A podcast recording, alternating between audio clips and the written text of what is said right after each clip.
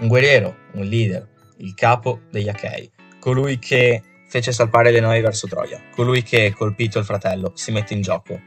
Nell'Iliade si parla sempre dei soliti Achille, Ettore, Elena e delle varie divinità, ma tutti spesso dimenticano uno che se non ci fosse stato, forse questa spedizione non sarebbe neanche mai iniziata.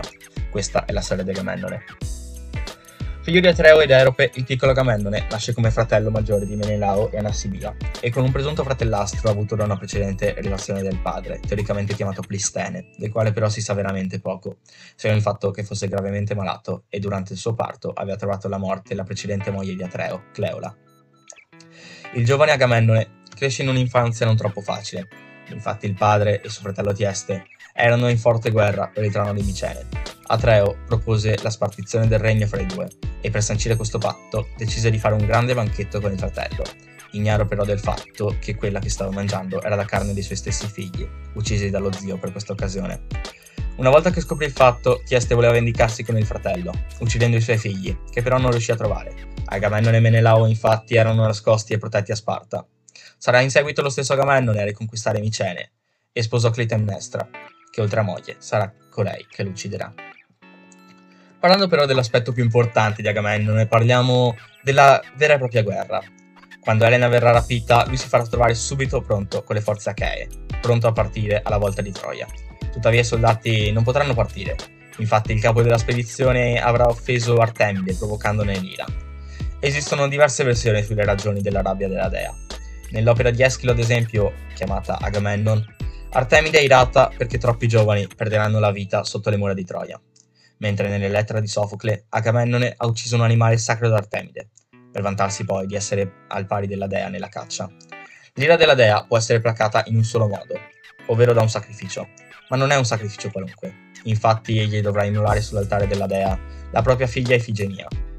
Convinto da Ulisse, Agamennone attira in inganno sua figlia nel porto e, so- e si sottomette al volere della dea.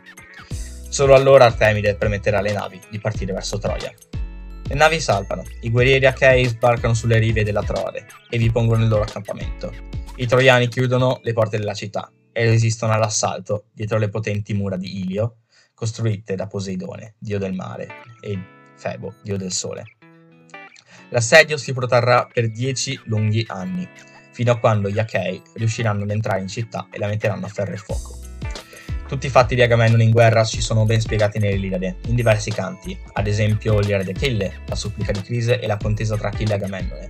Questi tre in particolare parlano tutti del fatto che Agamennone avesse preso come prigioniera Criseide, figlia di Crise, sacerdote di Apollo, il quale, purché Criseide venisse restituita al padre disperato, lancerà una forte pestilenza nel campo greco, che colpirà prima gli animali, poi anche i soldati. Agamennone sarà dunque costretto a riconsegnare la prigioniera, prendendo però in cambio Briseide, schiava di Achille, cosa che manderà su tutte le furie il Peride, portando ad uno scontro tra i due e al momentaneo abbandono dell'eroe dalla guerra fino alla morte dell'amico Patroclo. Una volta finita la guerra, il capo Acheo farà ritorno in Grecia, evitando la morte in una tempesta grazie alla protezione di Era.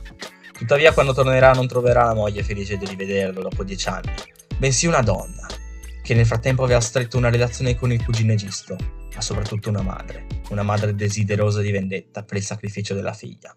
Infatti, per colmare questo vuoto, Clitemnestra prenderà di soppiatto il condottiero e lo imprigionerà in una rete. Agamennone verrà colpito da una Labris. Non, t- non totalmente soddisfatta, senza pensarci due volte, si scaglierà anche contro Cassandra, prigioniera di guerra del marito, e entrambi verranno uccisi così. Si conclude dunque la storia di uno dei più forti soldati della guerra di Troia, che fece partire e guidò la spedizione nel miglior modo possibile.